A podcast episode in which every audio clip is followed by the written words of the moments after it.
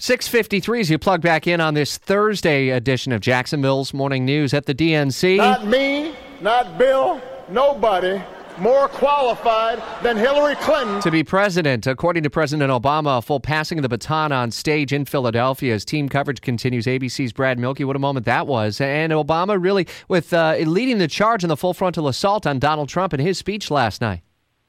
Yeah, it was fascinating. I did not expect Donald Trump to go after. I, sorry, I did not expect uh, Barack Obama to go after Donald Trump by name, and he did it over and over again, uh, painting Donald Trump as sort of this strong man who felt like he needed to save America. And his and Obama's message for the night was America doesn't need saving. That that the people of America are more resilient than you think. And the other theme being that he was passing the baton, his sort of political legacy, to Hillary Clinton, somebody who could get things done, somebody who could make a compromise, and somebody who just saw the fundamental good in the voters uh, so those that was sort of the contrast he was trying to draw in this soaring, long speech. Uh, I should mention on on a night that featured some of the biggest names in politics. Yeah, you also had the Vice President Joe Biden who uh, talked about a bunch of malarkey uh, that uh, Trump would uh, appeal to the the common everyday middle class voter. there's your blue state sort of effort, I think, or at least purple state to try to get that middle class.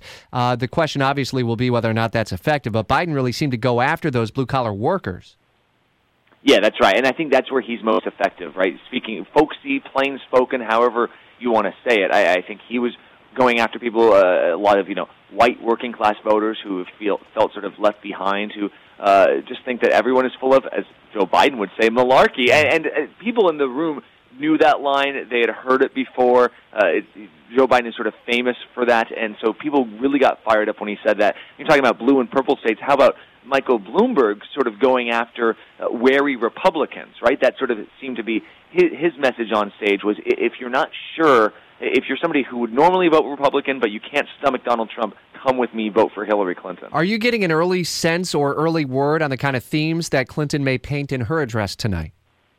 I'm not getting an early word on, on uh, exactly what she'll say, but you got to think that the stakes are very, very high for her. I mean, she is not somebody who's known for the soaring rhetoric that, that Barack Obama possesses, right? She's not somebody who connects on a personal level in speeches uh, as much as even a Joe Biden does, or, or now what we would say Michelle Obama does. So uh, it's a big, big moment for her. So the question sort of floating around Philadelphia right now is can she live up to the moment? Can she take this historic address and turn it into her own convention bounce? Because Donald Trump certainly got his. We'll certainly be all over it. Starting at 6 tonight with Brian Kilmeade, and 7 o'clock is when our live convention coverage uh, begins and uh, continues into the night, and a full debrief tomorrow on Jacksonville's Morning News.